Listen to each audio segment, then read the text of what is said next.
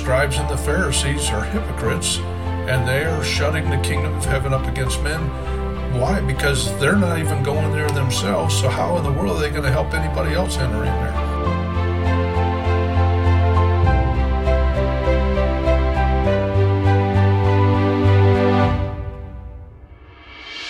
Woe unto you, scribes and Pharisees, hypocrites! For ye pass sea and land to make one proselyte, and when he is made, ye make him twofold more the child of hell than yourselves. On today's episode, we're going to be talking about the devil's discipleship.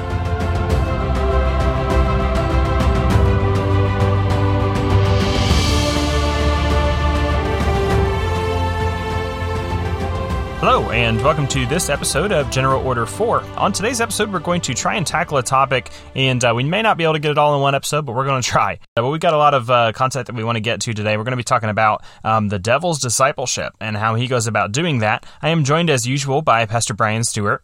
Good day. And we are looking forward to diving into some of this content here. So, if you, uh, if you will, Pastor, we'll kind of um, let me just kind of lay the foundation of what we want to talk about, and then we'll get into Sure. um, each one of these things. We're going to walk through Matthew chapter 23. So if you have your Bible and you have the capacity to um, take a look at it, don't do so if you're driving. But if you have a Bible with you, and we'll kind of walk through it, we'll read some scripture here, but we're going to walk through a good part of this chapter. And just contextually, so you know what we're talking about, Jesus is speaking directly to the scribes and Pharisees and calling them out on some things. And right in the middle of his speech that he is giving to them, he makes a reference to them teaching others in their own fallacy. And so I'm just going to read that verse real quick and then we'll go through this chapter and kind of apply this verse throughout the chapter. It's found right in the heart of the chapter, right in the middle. In verse number 15, it says, Woe unto you, scribes and Pharisees, hypocrites, for ye compass sea and land to make one proselyte. And when he is made, ye make him twofold more the child of hell than yourselves. And so we're going to walk through this whole chapter. We're going to talk about all the different things that these scribes and Pharisees were involved in doing. And as we do that, we're going to reference back to this verse, how it makes a point to say that the scribes and Pharisees are willing to compass sea and land in order to make one proselyte. Uh, Pastor Stewart, you had written down somewhere the definition of what that word proselyte meant. If you could just kind of explain that real quick. Sure. Uh, uh, the Greek word uh, means a newcomer, a stranger, an alien, one who has come over from a Gentile religion to Judaism. And so somebody who was converted from a pagan religion to Judaism is what that word is referencing. Right. And in this case, he's speaking specifically not just of Judaism, but the scribes and Pharisees version of what Judaism looked like. Okay. Correct. So these scribes and Pharisees were willing to do whatever it took to find someone to teach, not just to teach the law to, but to teach their way of doing things to. And as we look at this chapter, we're going to look at what exactly their way of doing things was. Because what we want to do is we want to draw a comparison between what we've been talking about in these last, you know, more than 40 episodes now about discipleship and compare that to what the devil has running in his version of discipleship. Almost everything that God does, if not everything that God does, the devil has a counterfeit version of. And so today we're studying that counterfeit version of discipleship. And that's what we're finding here in these scribes and Pharisees making a proselyte and making him twofold more the child of hell than themselves. All right. So, uh, if we will, we're going to dive into the first thing. If Pastor Stewart, if you want to address that, we find that in verse number three. All right. So in verse number three, he says, All therefore whatsoever they bid you observe, and that observe and do. But do not ye after their works, for they say and do not. And so he's talking to his disciples at this point. We find that out in verse 1 and the multitudes. And he's warning them about the, the Pharisees that sit in Moses' seats and the scribes. And he's giving us a, de- a description here. And we're going to find that all through this chapter, that word hypocrite applies to just about every one of these things. Now, a hypocrite is an actor. An actor is it's somebody who is acting like they do one thing and they do another. And so he's describing them, and, they, and he gives this description: they say, and they do not. Mm-hmm. Jesus is telling his disciples and his followers, the ones in the multitude that would be his followers, he's saying, I want you to observe and I want you to do. But these people, they say do this, but they don't do that. And so the first thing about the devil's teachers are they don't practice what they preach. Uh, it reminds me of that is the story that Jesus tells about the two brothers. He tells the father goes and tells the two brothers to go work in the field. The one of them says that he'll do it and then doesn't. And the yeah. other one says that he won't, but he ends up going and doing it. And Jesus says that the one that said that he wouldn't do it but did it is far better than the one that said that he would do it but didn't. And that's exactly what these men, these Pharisees, are doing. But remember, here we're not just talking about them saying and not doing, but they're teaching others to say and not do. They've got that convert, they've got that person that they are investing their life in, and that person is close to them and sees what they're doing and knows that they're saying and not doing, and there is taught to say and not do. Um, it makes me think often of people that we see, these debaters, social media people, um, hmm. even pastors that will get on and they have a big front and they say a lot of things, and most of it controversial because they're after the attention. Um, but when you actually take a hard look at their life, they're nothing like what they say or what they appear to be uh, in public on a on the platform or on the debate stage. Yes, and I think it's uh, also important to identify here that Jesus is warning here. I mean, again, this whole chapter is Jesus warning about this kind of behavior, and like you said, they. Uh, it's not just that these are people are doing these things we need to identify that, but we want to make sure we don't become their student. Mm-hmm. Uh, and that's what Jesus is trying to get to here. He's saying, "Hey, I want, I want you to observe and do uh, right. the things that I teach you, not just say that these are what God wants and then don't do them." Yeah, and I think it's important to recognize too that because all of us are still in the flesh, we can all still have a tendency to do some of these things, even as we're discipling other people you may, you know, we may not necessarily go anywhere near as far with it as these Pharisees do, but as a parent, I'm coming to understand that what I do, my children do more and worse. and so I have to be very careful about the things that I say, the things that I do, especially when my children are around, because they will mimic me in far more obvious ways.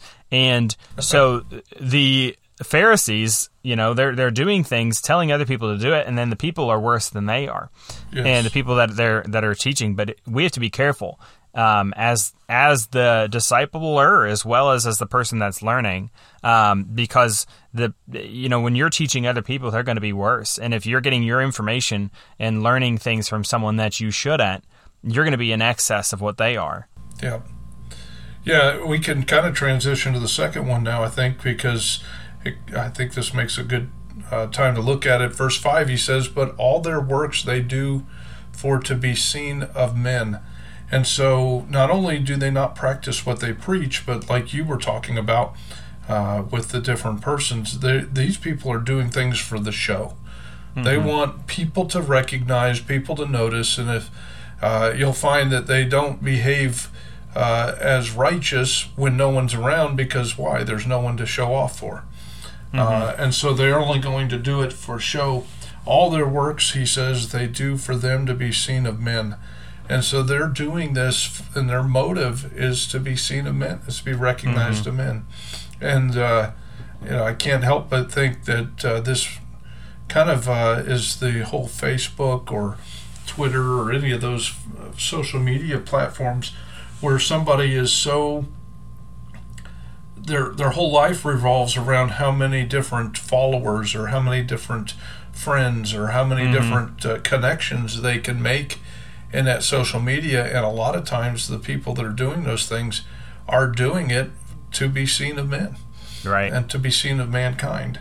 And so the second aspect of the devil's teacher the devil's student is that they do things to be seen and, and recognized by man. They do it for show Right. Which is exactly what a hypocrite is, right? Right. Yeah, and that's that's that third point. All throughout the chapter, we see this, but um, I think the first time, time Christ directly says it to them is in verse thirteen. Um, Woe unto you, scribes and Pharisees, and he adds to that hypocrites with an exclamation point in the scripture, and then we start seeing it almost every verse from here on out. Um, but he specifically refers to them as hypocrites or pretenders or actors, like you said. Um, these are people who look one way, act one way, but are another way in in private when nobody's watching. And you know the amazing thing about this um, this proselyte that they would go out and they would get. Um, we find an example of one of these proselytes later in the New Testament in Saul of Tarshish. And he is exactly that. He is one of these proselytes. And they they he they brought him into this Sanhedrin. They they begin to teach him, to instruct him. And guess what? He was twofold the child of hell that they were.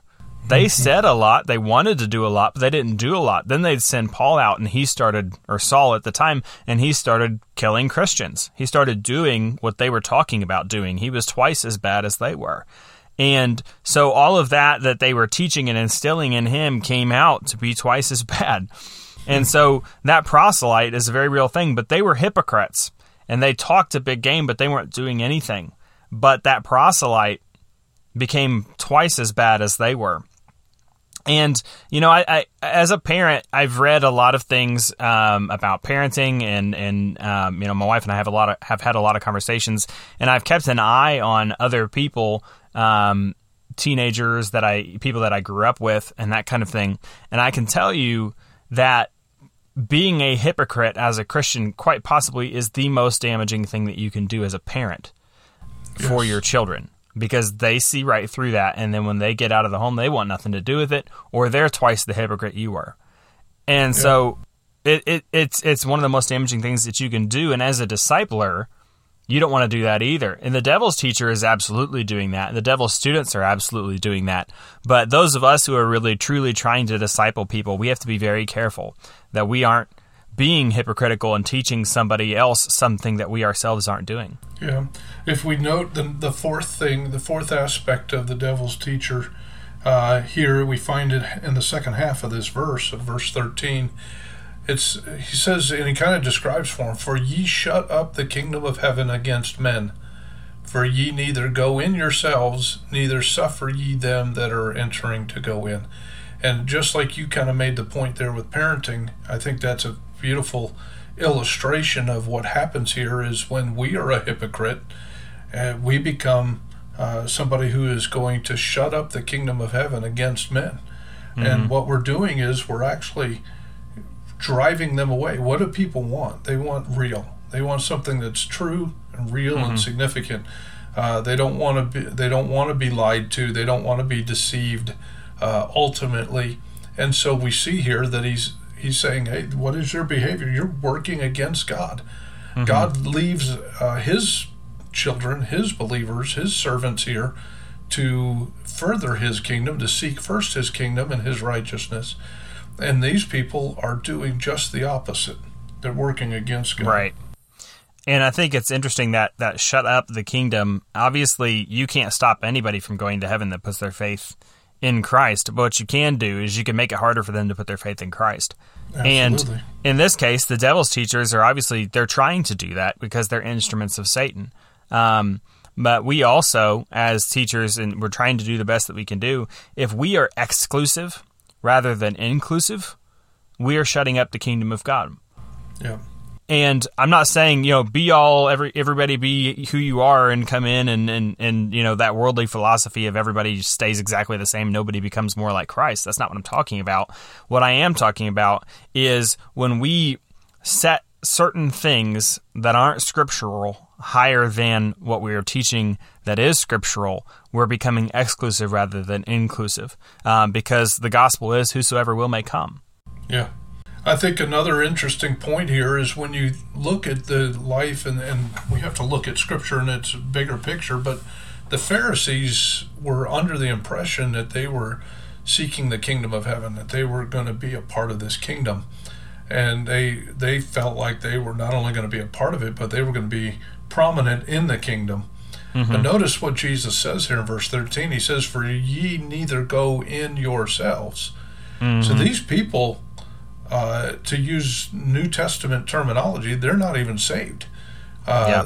They think they are. They think they're serving God. They think, and it goes back to when we have the passage where Jesus says that uh, they're going to come in and say that, hey, we've done this in your name and we've cast out demons in your name and we've healed in your name and all this. And he says, Depart from me, ye workers of iniquity, for I know I don't know you. Uh, mm-hmm. Uh, and so here we see this group of people is again identified. These are the devil's teachers, the devil's students, and the scribes and the Pharisees are hypocrites, and they are shutting the kingdom of heaven up against men. Why? Because they're not even going there themselves. So how in the world are they going to help anybody else enter in there? They're yeah. they're entering in at the broad gate, not the not the narrow gate. Right.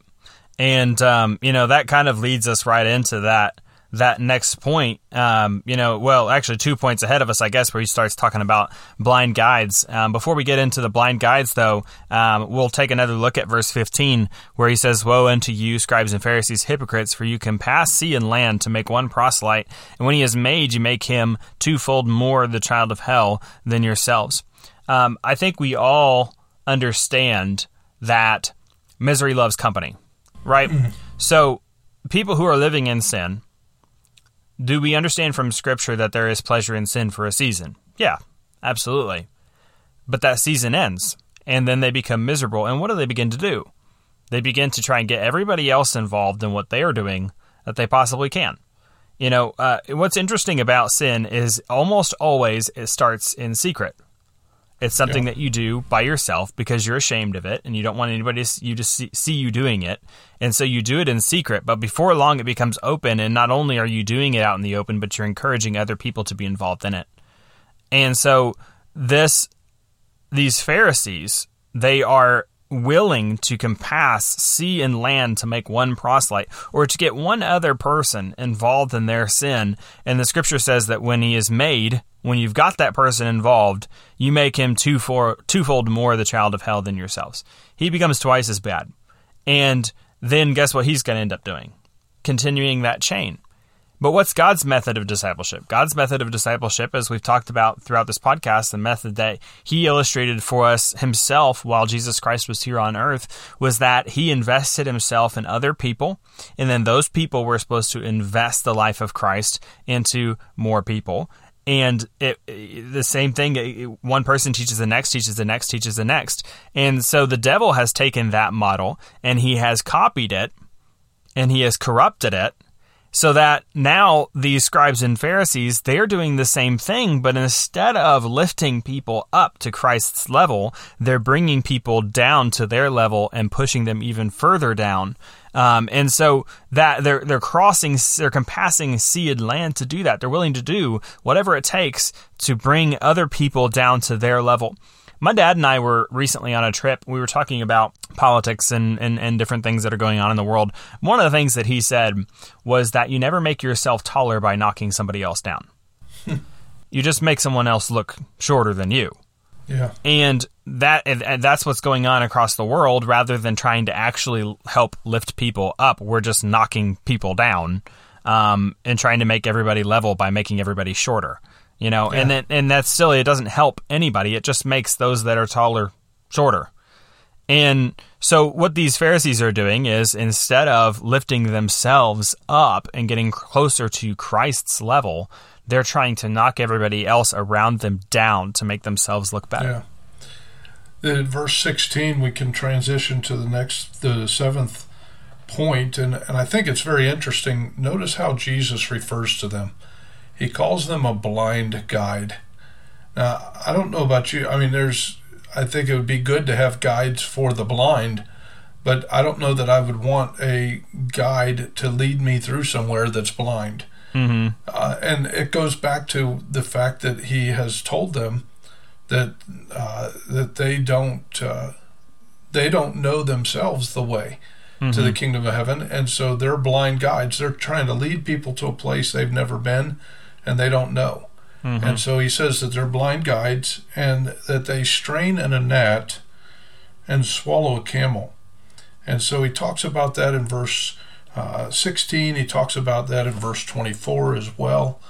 Uh, he calls them blind guides and that they strain at a gnat and swallow a camel.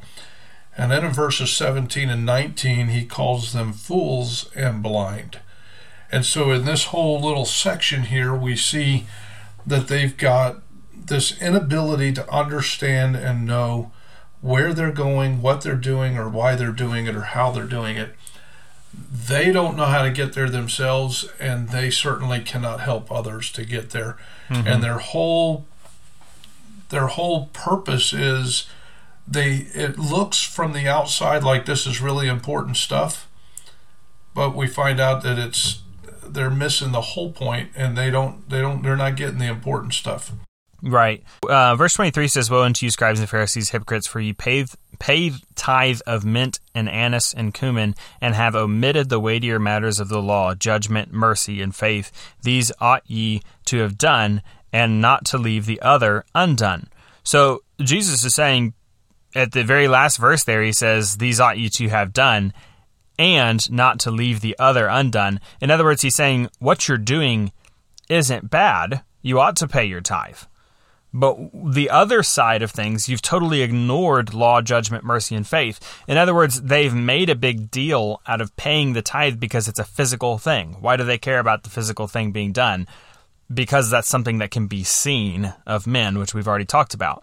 So everybody sees them paying the tithe of mints and anise and cumin, but nobody sees what they are doing in the weightier matters of the law, judgment, mercy, faith. Those are the things that go unseen. Those are the things, um, but they are the more weighty matters. So what they're doing is they are conflating important and unimportant issues. They're mixing what's important with what's unimportant or making the mm-hmm. unimportant more important than what is important. So, like he says in a very vivid word picture, he's saying they strain at a gnat but swallow a camel. Think of it um, like like you said in, in private before we started recording, you're eating uh, a salad or whatever it is that you're eating, and you've got a gnat that keeps landing on your food, so you keep shooing away the gnat, but then you proceed to swallow a whole camel that's in that food. Now, that's the hmm. most ridiculous word picture that you can possibly imagine, but that's the point. The point is that big thing that they should have been getting away from their food, they weren't bothering with, but they're shooing away that little gnat. And so he's saying that you are acting that way. You're a blind guide. You are omitting the things that you should be looking out for, and you're you are straining over the small things that anybody can do, that anybody can see. You know, one of the easiest things, I don't know why it's such an issue, um, but we, and most churches, spend way too much time talking about money because it's, it, it, like he says here, it is the gnat issue the money issue solves itself when you take care of the big issues. And that's yeah. what he's that's what he's talking about. You take care of law, judgment, mercy and faith. Just mercy and faith alone takes care of the money issue because the money issue is a faith thing, isn't it? Yep. Most people yep. say if I gave my ten percent tithe, the reason they say they don't tithe is because they can't afford to. Well, that's a lack of faith, isn't it? Yeah. Yeah, it's a lack of faith and a lack of willingness to trust God, to obey Him and what He says to do. And so when we teach His people to obey Him and trust Him, uh, that money issue is already resolved mm-hmm. because it fits within that uh, realm, and He and the Holy Spirit is going to guide and direct that person in those areas. Um, and so that leads us kind of into that next point in verse number 25 um, he talks about how these blind guides they have a lack a total lack of control due to a dirty heart and he gives the illustration of a cup that's clean on the outside and the platter is clean on the outside but on the inside it's filthy and it says that it's full of extortion and excess yeah those words extortion and excess when you look those up uh, in the greek uh, extortion means spoiling so the inside is all spoiled, but the outside looks good. I don't know if you've ever been looking for like a watermelon or some kind of vegetable, and the outside may look really good, and you cut into it, and it's like, whoa, baby, we shouldn't have gone there. Mm-hmm. Uh, you know, that's what you're dealing with. These these Pharisees, these teachers, the devil's teachers, they're more interested on what the outside looks like than what the inside is, and uh, you know what? Uh, that can creep into just about any church or any group of people. We need to be very careful that we're not more concerned about the outside than we are the inside. Mm-hmm. And then notice he uses not only the word uh, extortion there, but he uses the word excess. And excess, that word carries with it the idea of a lack of control. And then you want to really get gross, it also carries with it the idea of incontinence.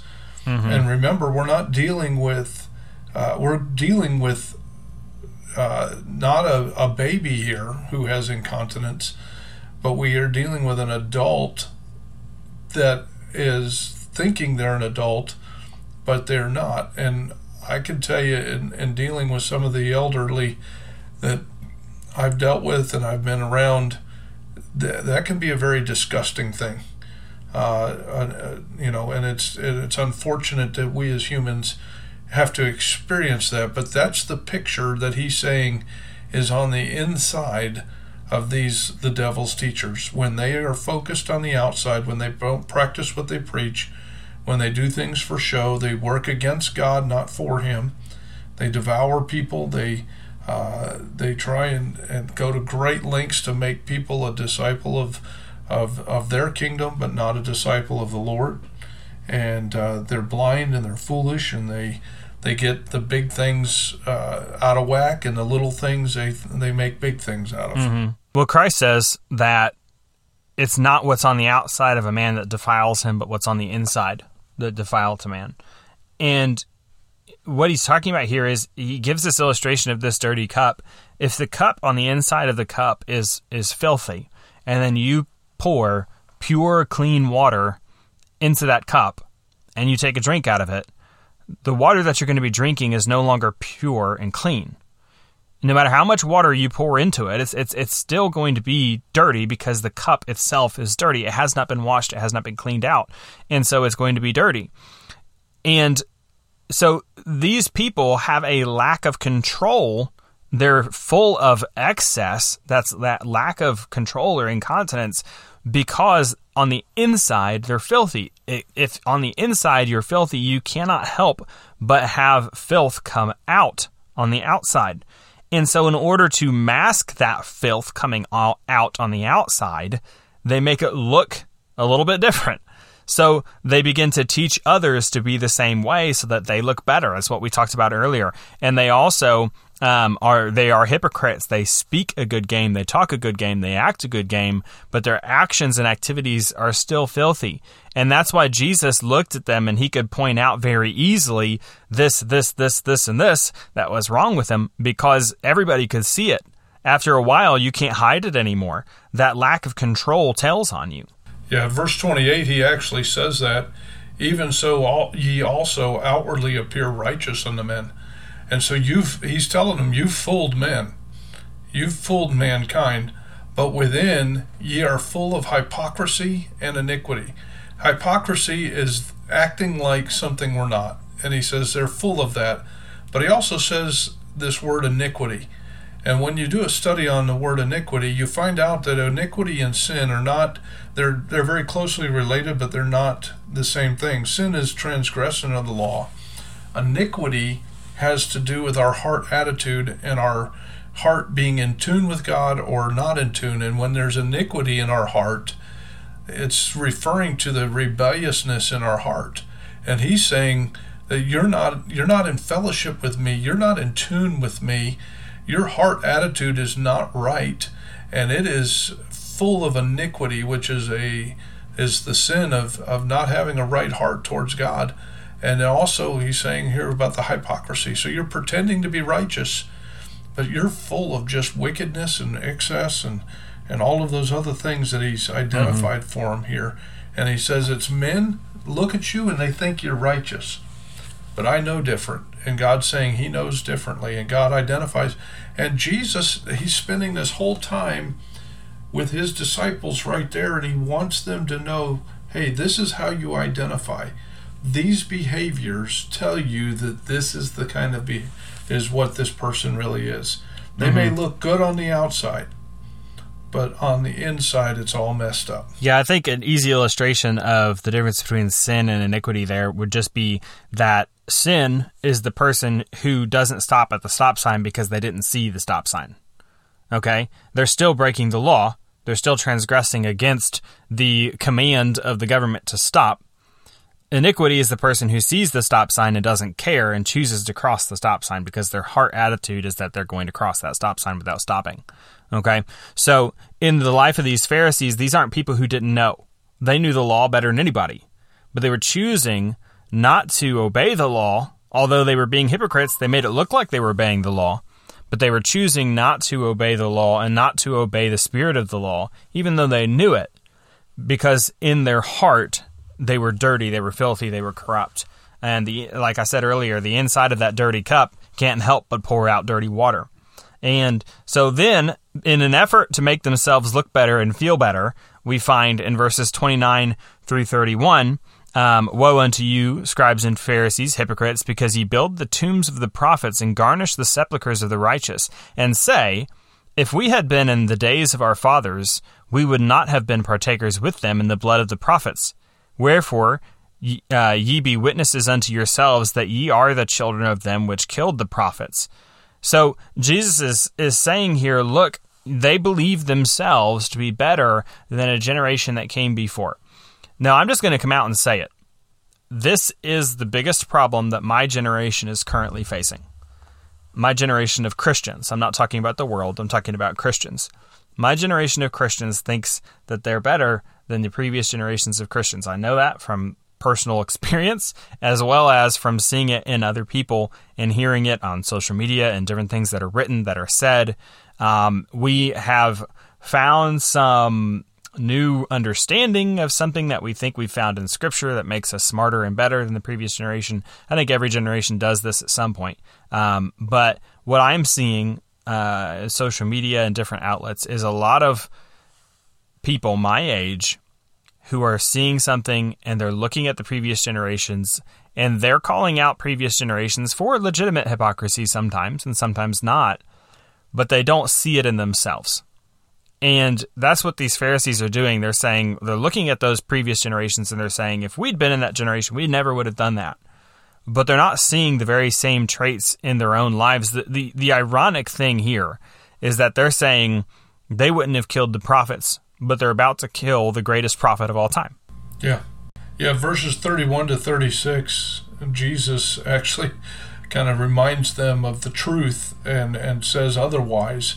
Uh, they said that they, they thought they were better, but yet at the same time, he reminds them that uh, their quote unquote greatness, and the end of it is in verse uh, 36 he says, Verily I say unto you, all these things shall come upon this generation. And so he's pretty much putting them in their place. And, and like you said, every generation needs to be careful that we don't think that we're better than the generation ahead of us. Uh, although none of the generations ahead of us were perfect. Mm. So there's always something that we can find to nitpick about. But we need to be careful that uh, we don't think we're better and then uh, as this group did, uh, not realize that they're hypocrites as well, mm-hmm. and their hypocrisy is actually even worse because it's combined with all of that. Verse right. 37 and 38, uh, he kind of brings this to a culmination, and he's lamenting and he's saying, "Oh." O Jerusalem, Jerusalem, thou that killest the prophets and stonest them which are sent unto thee, how often would I have gathered thy children together, even as a hen gathered her chickens under her wings, and ye would not. They wouldn't allow him. Behold, your house is left unto you desolate. What a what a tragic end! What a tragic conclusion! That, but here we see what the when we follow the devil and we do things his way, and uh, we're his teachers or we're his students it leaves us and it, and it leaves God in a situation where God can't rescue us because we won't put our faith and trust in Him. And what we really see here is the pompousness of of these people who are so arrogant, they're so ostentatious that they they don't even realize the the the destruction and the desolation that is coming upon them. Mm-hmm. Jesus here standing to them, talking to them this day, is trying to uh, help them to come to conclusion, to come to terms with that, and they they're just not going to do it. They're not going to hear what he has to say, which is a sad thing. Yeah, and, and remember what we're talking about here. We pulled from verse number 15, and it talks about how we have the devil's teachers and the devil's students. And remember that Jesus said that they fooled men, they fooled everyone. Everyone looks at them and they think that they're such righteous people. But the truth of the matter is they're not. And the only way, the only person who can see through it is the Lord Jesus Christ. So let's apply that. The only way you and I are going to be able to see these kinds of people is by looking at them through the lens of God's Word, through the lens of Christ. That's the only way that you can spot somebody like this. But hang on, we'll take it one step further than that. If you don't want to be a hypocrite yourself, you have to turn the lens of God's Word on yourself first yes. and see in what ways am I doing these 11 things? In what ways am I, in fact, being an instrument of Satan in someone else's life? You may not even be aware of it, but the truth is, when we give into our flesh, we can be an instrument of Satan. And so, we as as disciplers trying to disciple other people as also as the one who's being the learner have got to be very careful to make sure that we're applying this lens of scripture to our own lives that we aren't being hypocritical that we aren't being exclusive instead of inclusive that we aren't devouring others or putting on a show or putting on airs for other people or guiding people blindly into error um, or trying to get other people knocked down or involved in our own sin to make ourselves feel better or look better. Uh, we've got to make sure that we are are keeping this lens of Scripture on ourselves. And that way, then we aren't hypocritical in applying the same lens to other people. And so we just wanted to kind of turn the microscope in a different direction today and take a look at the devil's teachers, the devil's students, and the devil's version of a corrupted discipleship um, as we continue our discussion about true discipleship. So, thanks again uh, so much for listening to this episode, and uh, we appreciate that very much. I'll give you the information to share this episode with other people if it was a blessing to you or opens your eyes to something. Uh, feel free to reach out to us. I'll give you the information to do that as well in the sting. Um, so, thank you again so much for listening. We appreciate it. We'll talk to you again next week. God bless you.